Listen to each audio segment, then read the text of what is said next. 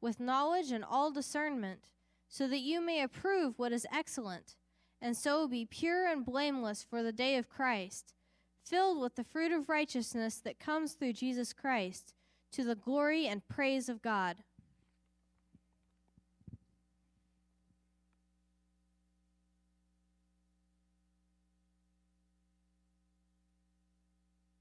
Buddy? If you were not here last week, uh, or maybe you were, we are praying at 9.03 in the morning and 9.03 at evening. And if you'd like to get a prayer prompt dealing with issues in the church, issues in our area, things that we want to lift in prayer, just a single sentence prayer prompt, then go to 903. This is area code 903, right? It's easy to remember. 903 290 1395. Text pray and about 150 of you did that last week, and you were getting those prayer prompts. And if you were not getting those, if you'll just let us know, we'd like to help in any way we can. Go ahead and take your phone and do that if you've not. If you're not, go ahead. Is he telling us to take the phone in church and use it? Yeah, go ahead and take your phone. 903 290 1395 and text pray. You get a prayer prompt. Well, you heard Philippians 1 mentioned or read just a moment ago, and I would ask you to go in your Bible to Philippians chapter 1, put a finger there, and go to Acts chapter 16. We're going to begin a series this morning that's going to take us several months through the book of Philippians. And let me just tell you, Philippians is all about joy when life is anything but happy. I'm calling it joy in troubled times. Would you agree we live in troubled times? normal sickness, unusual sickness, family drama, and on top of all of that, uh, those normal issues, people are divided by political positions. Lose, we lose friends over vaccinations or not, mask or not, people questioning their faith. There's not a lot of joy around. So let me just ask you what brings you joy? What, what makes you happy? That question was asked in a national women's magazine. I'm not in the custom of reading women's magazines, but someone shared this with me 10 ways to feel better fast.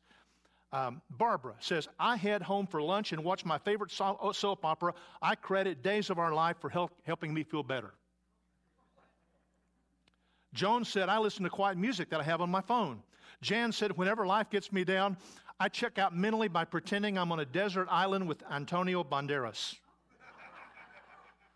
Kathy says, I cure my depression by shopping. Bet her husband loves that. Heather said, I find my comfort in food. Whenever I'm down, I head for the nearest deli and order a pastrami on rye. Karen said, My pick me up is to fantasize revenge. Natalie said, The way I get a kick out of life is I dress up my daughter's Barbie dolls. Stephanie said, I rent a scary movie and watch it. And then the magazine suggests a few other ways to, to get happy. Uh, read the first love story you ever read, get away by yourself, get rid of your old underwear. That's the best our world can do. I mean, I'm at home thinking about killing myself and get rid of my old underwear. And when I read this kind of stuff, I make no apology for going to a letter written by a man sitting in a stinking prison who writes about joy. I mean, think about sitting in prison, facing death, lonely, hurting emotionally, hurting physically, hungry, beaten, probably sick, no privacy, chained to a guard 24 hours a day. And he writes a letter to his friends about where to find joy when life is really, really hard. In fact, the three most mentioned words in Philippians are these Jesus or Christ 40 times joy 17 times. In other words, joy is connected with Jesus. And then the word mind. Set your mind on this. Guard your mind. Have one mind. So you put all that together, and Philippians is about joy that comes from a mind that is settled on Jesus. And what is so interesting is, and this is fairly rare in Scripture, we're told how this little church in the city of Philippi started because it was not intentional on Paul's part. He kind of backs into it. So let's walk through Acts chapter 16 for just a moment. Let me See, I want you to see how this church started. Paul went on three different missionary journeys. This is journey number two. Uh, he's got this well planned itinerary. He's with his friends, and they're going back and visiting one church after another, another that they have launched, uh, encouraging people, uh, encouraging leaders, doing training, and they intended to go on to the next city, and God stopped them. Look at verse 6. So they went through the region of Phrygia and Galatia, having been forbidden by the Holy Spirit to speak the word in Asia. And when they had come up to Mysia, they attempted to go into Bithynia, but the Spirit of Jesus did not allow them. God told them no, and we don't know how He told them no. God is not limited in the way that He can close doors. You ever felt like you've had a door slammed in your face? Yeah. You ever feel like you prayed and prayed and nothing happens? And it becomes apparent God is saying, no. That's what they're experiencing. And sometimes God uses all kinds of means to say, no, we're not sure how that happened. Maybe they, their little team couldn't agree. Maybe there was sickness. Maybe there were visa restrictions, uh, political um, things happening. But God closed the door. Look at verse 8. So, passing on to Mysia, they went down to Troas. Troas is this seacoast town near Troy where the Trojan War was fought against Greece and they're waiting. They're just waiting. What do you do when you don't know what to do? They try to go this way, can't go. Try to go this way, can't go. Try to go this way. And it's like every door is slammed in their face.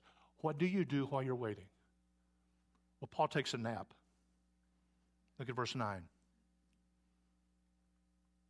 And in a vision, a vision appeared to Paul in the night. A man of Macedonia was standing there urging him and saying, Come over to Macedonia and help us. And when Paul had seen the vision, immediately we, so picks up Luke, who's writing this, he picks up, we sought to go on to Macedonia, concluding that God had called us to preach the gospel to them. So he gets a vision, he gets a dream. God is not limited in the way that he guides us. He can cause a verse of Scripture to come, even a single word of Scripture to come alive to us advice from a trusted friend, a sense of peace. But on this occasion, he has, he has a vision. Uh, sometimes God changes our desires, but he has a dream. And in the dream, he's told, forget your carefully laid out itinerary, forget your plans, drop everything, get on board a ship, and go over to Macedonia, which is a region, and Philippi is one of those cities there. And let me just say this if you believe God has given you a dream, if you believe God has given you a vision, check it out with other people like he did because he says, We concluded. We have an amazing capacity to deceive ourselves. We have this unusual ability to think God is calling us to do something just because we want to do it or we had a, an impression. An impression might be nothing more than pizza we ate last night, but we, we had this sense. Check it out with other people. And so he says, We all concluded, we all agreed that God was calling us to do this. Verse 11. So, setting sail from Troas, we made a direct voyage to Samothrace, and the following day to Neapolis, and from there to Philippi, which is a leading city of the district of Macedonia and a Roman colony, and we remained in this city uh, for some days. So they end up in Europe for the first time, about 10 miles from the sea. Philippi is this military town. It's named after Alexander the Great's father, Philip of Macedon. It's a, uh, it's a business center, it's a university town, and it's very religious. Ruthie and I spent uh, a Labor Day uh, and the Sunday after, last Sunday after the service, just driving around. I cannot believe the number of churches in Longview. This is a very religious town. And there's a university here. And there's a lot of businesses. So, in a sense, we're kind of like uh, Philippi. And he says, We remained there a number of days. And you kind of get the impression Paul is walking around trying to figure out what to do. Okay, Lord, I'm here now. Now, what now? I, I, I followed you. Maybe he's looking for the man that he saw in his vision, and it turns out that man is going to be a woman. Verse 13. He says, On the Sabbath day, we went outside the gate to the riverside, where we supposed there was a place of prayer. We sat down and spoke to the women who had come together. And one who heard us was a woman named Lydia from the city of Thyatira, a seller of purple goods. So she's a businesswoman. She's got a fabric company who was a worshiper of God, and the Lord opened her heart to pay attention to what was said by Paul. And after she was baptized and her household as well, she urged us, saying, If you have judged me to be faithful to the Lord, come to my house and stay. And she prevailed on us. Now, this is how Paul started churches. He would arrive at a town, he'd go into the synagogue, he'd preach, start a riot, get beat up, thrown in jail, get out, and start a church. That's the way Paul did it. But there's no synagogue in this town because you have to have 10 Jewish men to have a synagogue. So he thinks, well, maybe someone's down by the riverside. So he walks down there and he finds a group of women who are reciting Jewish prayers. Gets into a conversation with them, strikes up this conversation with Lydia, and God has been preparing her heart all along. She believed in God. She's worshiping, she's praying, but she does not know him, much like many Lydias who live in Longview in this area. Believe in God. They may even worship him, but they don't know him. And in just a few moments, she understands the gospel that Jesus lived the life she should have lived. He died the death she should have died, arose from the dead. She becomes a Christ follower, and it says, The Lord opened her heart. She confessed her faith in Christ. She's baptized. And then she goes for her household. It's very natural when, when you've had an experience with God to share it with the people who are closest to you. The gospel runs on relational lines. Every missionary knows that. So she brings her family back down to the river. They meet with Paul. They hear the gospel.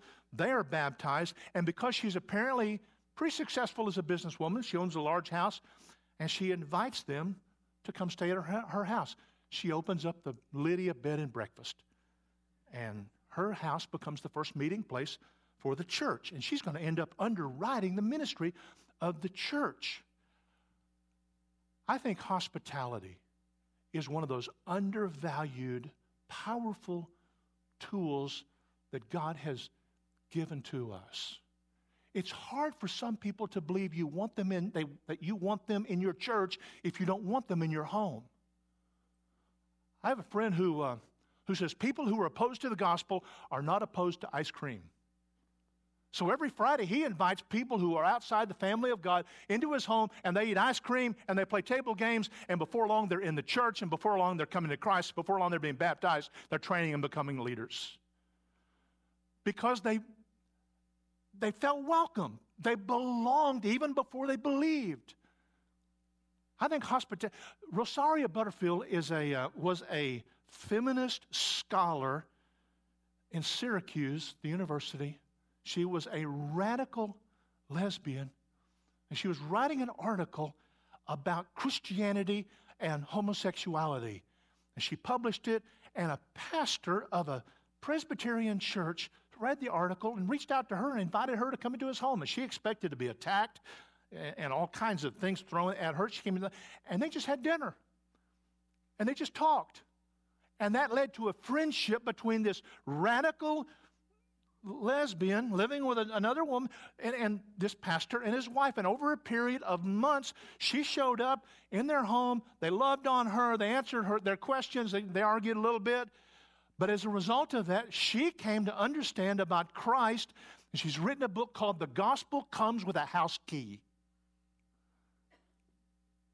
There's something about opening your home to people, having a meal together with people who are outside the family of God that the Lord uses. I think hospitality, in this case like this, is an undervalued value in the kingdom of God. So, she opened her heart. God opened her heart as she opens her home. So, in one day, Paul's got the beginning of his church. He's got a place to stay, He's got his first church member, and he thinks, This I know now why God brought us here. But Satan does not lightly, easily give up his territory. Verse 16. As we were going to the place of prayer, we were met by a slave girl who had a spirit of divination. Literally, it says a python spirit. They used to believe, the Greeks used to believe that a python spirit enabled you to give oracles and tell fortunes.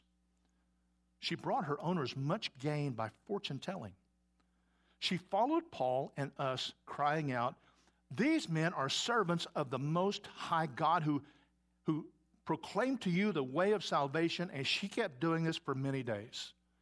Can you imagine someone following you into Panera shouting, He's here to tell you how to get saved? These are servants of the Most High God. You go into Target, she's following you, she's screaming. Finally, one day, Paul has had enough. Verse 18 Paul, having become greatly annoyed, boy, do I understand that, turned and said to the Spirit, I command you in the name of Jesus Christ to come out of her. And it came out that very hour. And you can imagine the peace that she had. The relief, these alien entities inside of her are gone. So he's got a second church member. He's got a wealthy businesswoman, and he's got a formerly demon possessed girl. But the only problem was her handlers, her owners, now lost their income stream. So, verse 19, when her owners saw that their hope of gain was gone, they seized Paul and Silas, dragged them into the marketplace before the rulers, and when they brought them to the magistrates, they said, These men are Jews. So you've got anti Semitism going, you've got racial prejudice going on here. They're Jews. They're, demand, they're disturbing our city. They advocate customs that are not lawful for us as Romans to accept or to practice.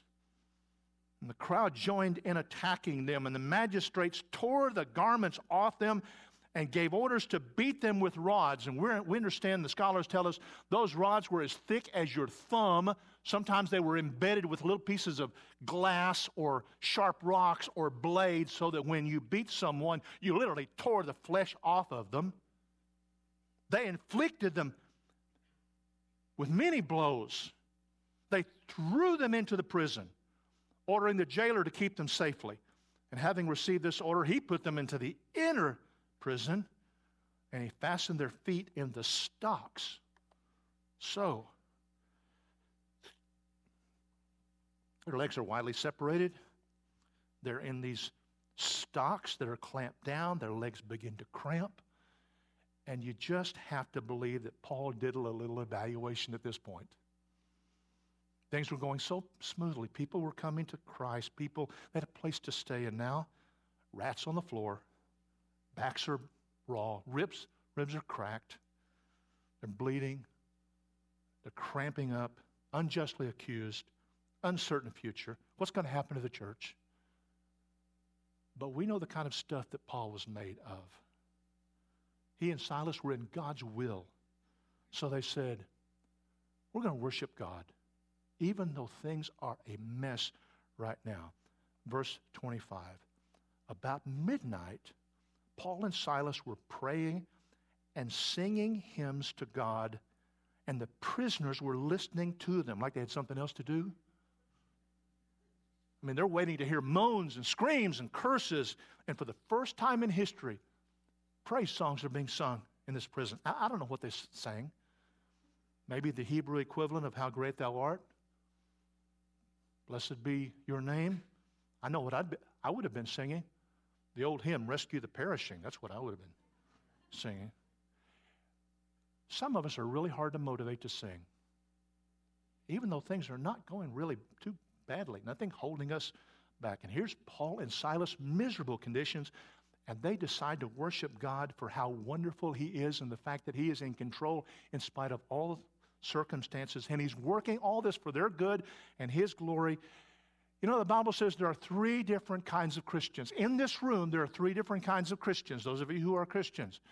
There are infant Christians who get really angry with God when things don't go the way they think they should and begin saying, It's not fair, it's not fair. Shake their fist at God.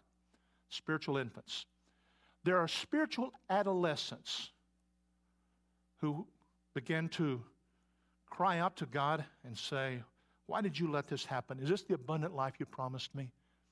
And then there are spiritual adults who say, I trust you in the middle of this pain and humiliation. They're just like Job. Though he slay me, yet I will trust him. And these two guys found a reason to sing in the worst of circumstances. I think they turned to one another and they said, Let's sing. Let's sing in the bottom of this dungeon. Let's sing till the jailer hears us. And how they sang. They brought the house down literally. Look at verse 26. Suddenly there was a great earthquake. You know, in that part of northern Greece, earthquakes are very common. It's an earthquake zone.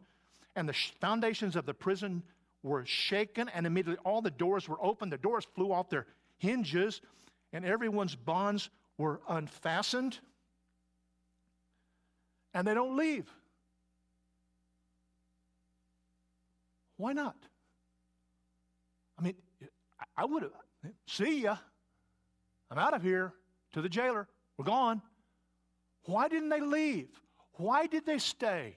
And the only reason I can come up with is they had been verbally abused, they had been accosted in public, they were victims of prejudice and been lied about, been attacked by a hostile crowd, been condemned by this corrupt political system. They'd been stripped and beaten and imprisoned, all trying to do God's will. But Paul had one goal in life, and that was to magnify Jesus Christ and advance his cause. That was what drove him. Magnify Jesus and advance his cause. And I think they must have looked at each other and said, maybe this happened because someone here needs to hear the gospel. They understood the penalty for the jailer if prisoners escaped. So, verse 27 says, When the jailer woke, saw the prison doors were open, he drew his sword and was about to kill himself, supposing the prisoners had escaped. But Paul cried in a loud voice, Do not harm yourself. We're all here. And the jailer called for lights, rushed in, trembling with fear. He fell down before Paul in silence. And then he brought them out and he said, Sirs, what must I do to be saved? I'm not sure he understood theologically what he was saying. I think he probably was saying, How do I get out of this mess?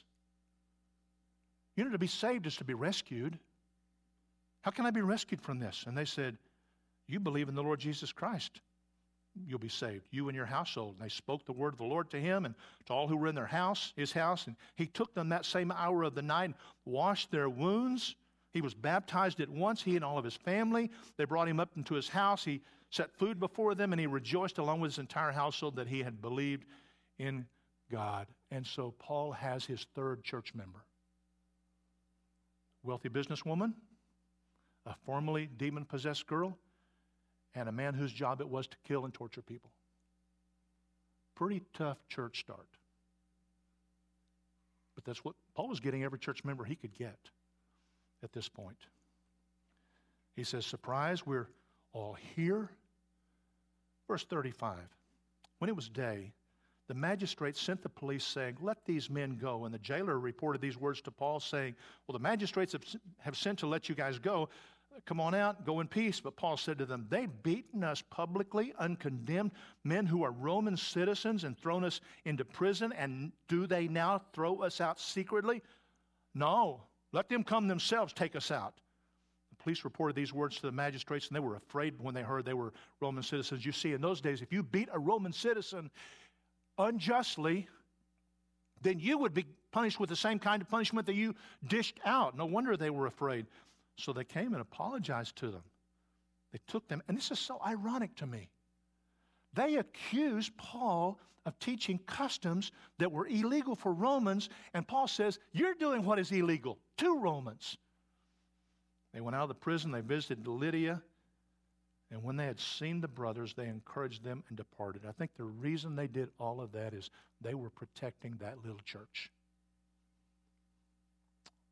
it, those magistrates would think twice before going after anyone in that church.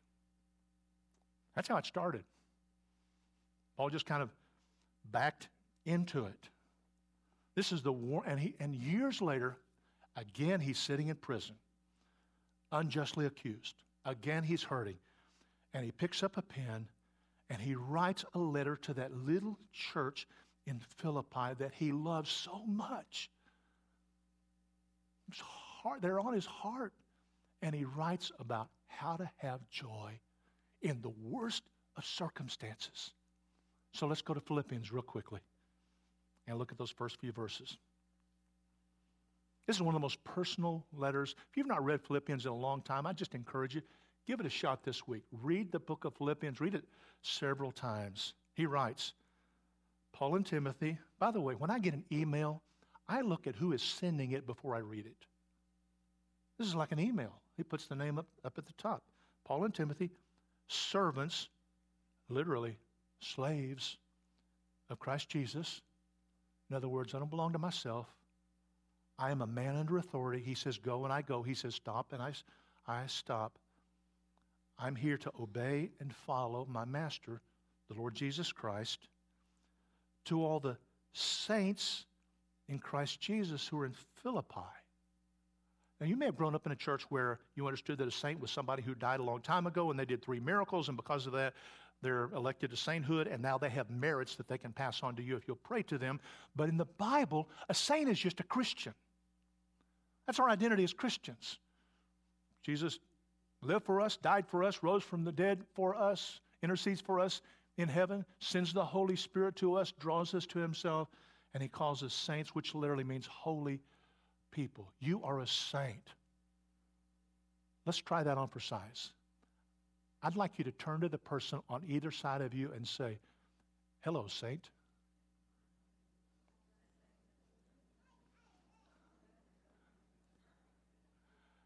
Now, I'd like all of you to repeat after me I'm a saint.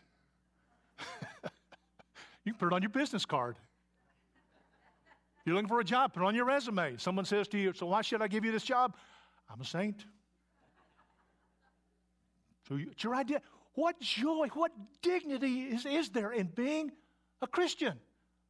To be called a, one of God's holy people, a saint. And then he says, I'm writing to all the saints with the overseers it's the Greek word episkopoi, epi, over, skopos, to see.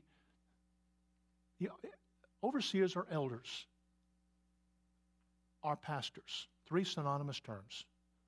An elder is an overseer, is a pastor. They watch after the spiritual welfare of the church. And he says to the deacons, and that word deacon simply means servant. It, it, it literally comes from the idea dia through uh, konos, dust. Somebody who's raising dust because they're serving, they're walking so quickly. That's what a deacon is. He serves the needs of, uh, the church. It could be translated minister. And Paul says, Grace to you. If you had to sum up all that God is and does for us, you could do it with one word grace. We can't achieve it. We can't earn it. Don't deserve it. Anything God does for us, just grace. And peace, the result of grace from God our Father and the Lord Jesus Christ. So Paul writes in verse 3 I thank my God in all my remembrance of you, always in every prayer of mine for you, making my prayer with joy because of your partnership in the gospel from the first day until now. Paul says, Every time I pray, I, I get your faces in my mind. I find myself thinking of you, and my heart just fills up with happiness. I remember the first day I was just wandering around, got down to the river. Hour later, Lydia's being baptized. Never forget that. Never forget her family, her hospitality. And that demon possessed girl and the power of God. Then they arrested us and they beat us and the earthquake and the jailer. And what, an ex- what memories in my mind. Do you have any memories like that? When you're down in the trenches with other believers and you're serving the Lord, and maybe it's really hard, there is a bond that is created. You go on a mission trip, you serve in a ministry in the church, you're, you're serving together.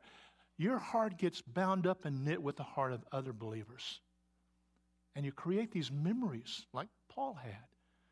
And those memories have the capacity to bring joy uh, to your heart. Maybe you've not suffered like Paul, but you've had some hard times. But you've stood shoulder to shoulder. You've taken some hits. And when you remember those amazing answers to prayer, remember that time we were praying and God did this? Boy, those memories just fill you with a sense of God's presence. The greatest experiences of life, friends, those precious memories apart from our family, come from sharing ministry together. And I just want to say if this is your church, you need to be involved in serving here. And you need to be involved in serving outside of the church. Those memories will come. Look at verse, verse 6. He says, um, I'm sure of this, that he who began a good work in you will bring it to completion at the day of Jesus Christ. It's right for me to feel this way about you because I, I have you in my heart. He loved these people, and they loved him. I have you in my heart, for you're all partakers with me of the grace, both in my imprisonment and the defense and confirmation of the gospel. God is my witness, how I yearn for all of you with the affection of, of Christ Jesus. So I can't wait to get back to see you again. And then he prays for them. And by the way, if you're looking for a prayer to pray for your leaders here in this church, for elders, for deacons, for staff, for life group leaders, for small group leaders, I don't think you can do better than this prayer. Verse 9. It's my prayer, he says, that your love will abound more and more. Pray that the leaders of this church will grow in love. Because after all, love is the mark of a Christian. You can have the right doctrine, you can have the right mission, but if you lack love, Jesus said, By this all men will know you're my disciples if you have love for one another. And He gives people outside the church the right to determine whether we're Christians or not by the way we love each other. It's the mark of a Christian. Just pray that the, and pray for kids, pray for your parents that their love will abound, will grow. Parents, pray for your kids that their love will, will grow more and more with knowledge and all discernment so that you may approve what is excellent. I think the NIV says, so that you know what is best. A lot of options in life, a lot of decisions we have to make. And there are good things, and there are the best things. And the enemy of the best is the good sometimes. So pray for your leaders here that in decisions that they make, they'll discern what's best, what is excellent. And so be pure and blameless for the day of Christ, filled with the fruit of righteousness that comes from Jesus Christ to the glory of God the Father. What a great prayer to pray. Now, in the time that I have left, I just want to look at verse 6 once again, because it is a classic verse. In fact, we're going to put it on the screen, I think, here. Maybe verse 6. You have not looked, there it is. No. Nope. We'll get, Okay, that last part of it. See verse 6 there? Would you read this with me? And I am sure, let's all just read together. And I am sure of this, that he who began a good work in you will bring it to completion at the day of Christ, Jesus Christ. If I could read it, it would be wonderful. I'm sure this would make this your memory verse this week. Uh, Paul says, I want in all the craziness of this world, of this life, I want you to be sure of one thing. This is your source of confidence. He who began a good work in you, there it is, will carry it on to completion until the day of Christ Jesus. God's going to finish what He started in your life. What He starts, He finish, finishes. And we get discouraged and we waver and we don't know what to do. What God starts, He finishes. And I just want to unpack that verse for just a couple of minutes here. Paul wants them to know who began the good work in them. He's reminding that little church, I didn't start this church. I, I, didn't do it. God told me to change my travel plans. God led me down to the river, strike up a conversation with the women. God told me not to leave the jail until after the earthquake. So let's set this record, record straight. I did not give birth to this church. God did, and that's true of individual Christians. Let's be clear. You are a Christian because God initiated your salvation. He thought of you long before you thought of him. He set his heart on you. God, he gave his son to die for you. He gave his spirit to draw you to himself. Even the faith with which we believe is a gift. Ephesians 2 8 and 9. 1 John 4 10 says, he, We love because he first loved us. We don't love God first, he first loved us. Romans 5 8, God demonstrates his love while we were still sinners. Christ died for us. Luke 15, the shepherd goes after the sheep that are wandering away. In John 6 44, no one comes to me unless the Father draws him. And every Christian I know can look back and see how God orchestrated events so that I could come to Christ. He brought a pastor into my life. He brought a friend into my life. I was reading the Bible one day sitting in a hotel room, and there was that Gideon Bible, and I, I, I picked it up. God was preparing me. Lydia, I think if you ask her, how did you become a Christian? When did it begin? Well, it began with Paul was on the other side of the he was in another continent. God brought him over here, and I was just down by the. I, I happened to be at that very place in the river, that very time when Paul, who's wandering around the town, shows up at that very place. And of all the people who were at the river that day, he speaks to me. God was the one who started my salvation. The jailer, the very night he's on duty, the very part of the prison he's responsible for, the earthquake, the prisoners didn't leave. God started it. God started your salvation. And you and I can do the same thing. We can look back and God brought friends in my life. He orchestrated circumstances, just the right time to prepare me for Christ. God, God was drawing a bead on you. C.S. Lewis wrote a, wrote a series of letters to a young atheist named Malcolm. In fact, it became a book, Letters to Malcolm, chiefly on prayer. And Malcolm is raising all of these questions about the Christian faith. And as in the book, C.S. Lewis said, I think you are already in the meshes of the net. The Holy Spirit's after you. I doubt you get away. Not long after that, there was another letter, and Malcolm had become a believer. What God starts, He finishes. Paul's reminding that little church in Philippi. I think he's reminding Fellowship Bible Church. He's not like us. We start all kinds of stuff and we. How many of you have a garage with unfinished projects? May I see your hand? How many of you have a closet with unfinished projects?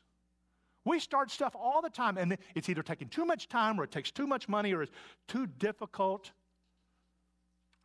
Husbands and wives give up on marriage, parents give up on their kids, kids give up on their parents, friends give up on each other. The process is just too, I just, it's too hard. We give up, we leave things unfinished.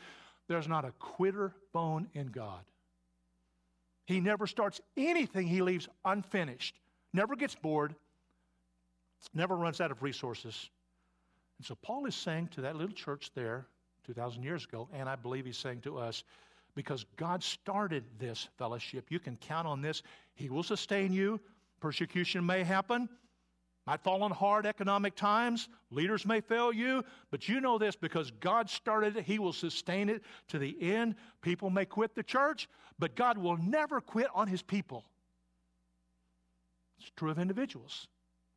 He will finish his saving work in you. Here's a guy who says he's a Christian. He believes all the right things about Jesus. How do you know he's really a Christian?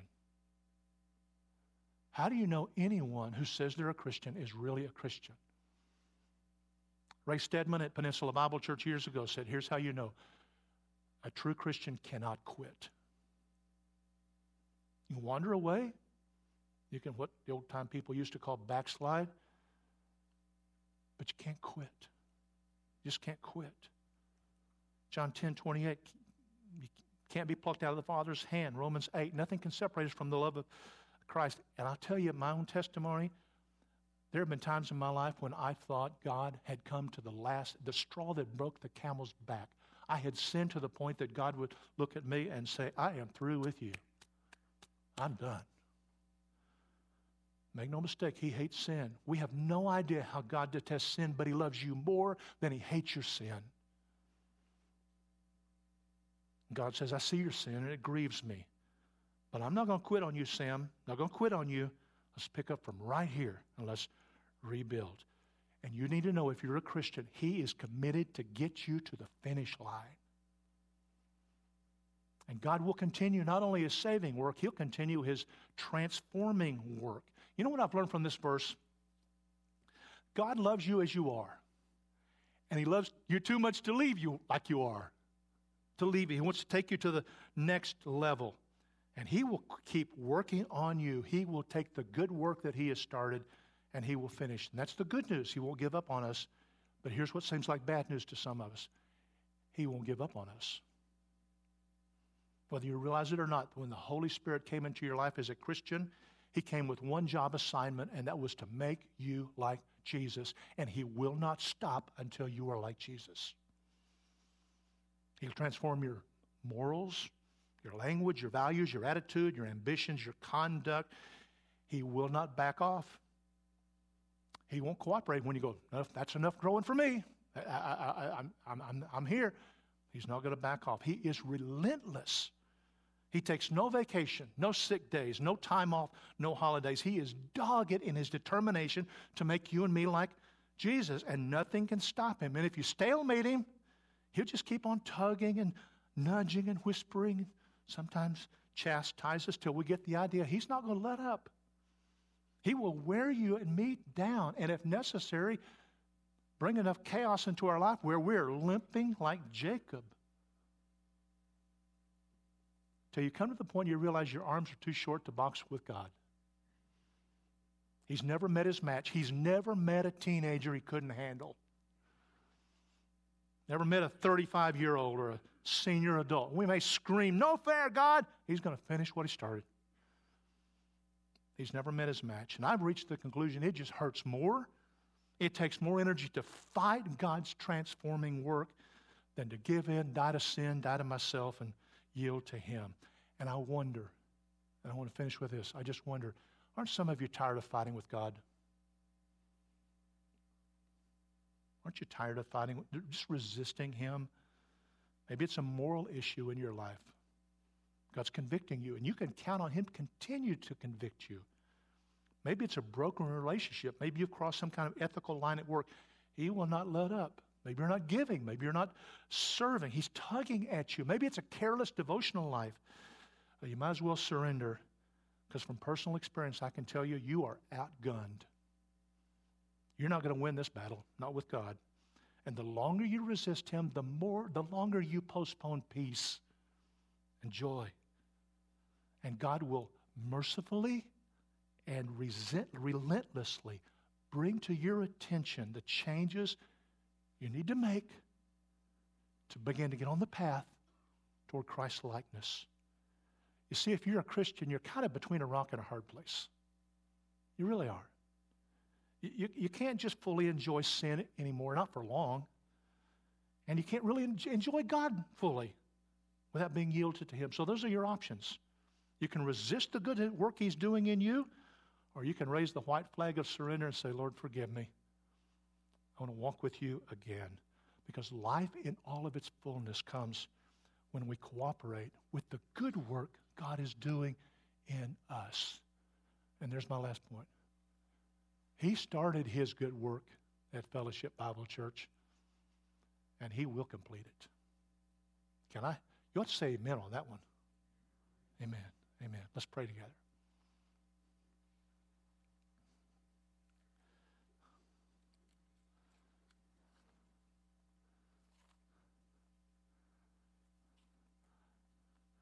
Lord, thank you that we're in the hands of Jesus who loved us to the point he freely yielded up his life for us, freely gave us the Holy Spirit, freely gave us his word. We're in your hands, and we can live with the confidence what you've started, you're going to finish in us. Our, say, our salvation and transformation to be like Christ. So, Lord, help us to be people who trust that and are willing to take great risk for the sake of the gospel because we could not be in safer hands no matter what we encounter. Lord, we love you and we thank you for loving us like you do. In Jesus' name, amen. Would you stand to your feet for a moment? Connie Dever is a pastor's wife in Washington, D.C. Mark Dever is her husband. She came down with cancer. And uh, through all of the chemo, radiation, all of the humiliation, all of the frustration, the pain of cancer, she wrote a song. I think you've sung it once here. He will hold me fast. And just as a way of confirming what we've heard from God's word, let's sing this like we're in prison. Let's sing it. He will hold me fast, and then I've got a final blessing I want to give to you.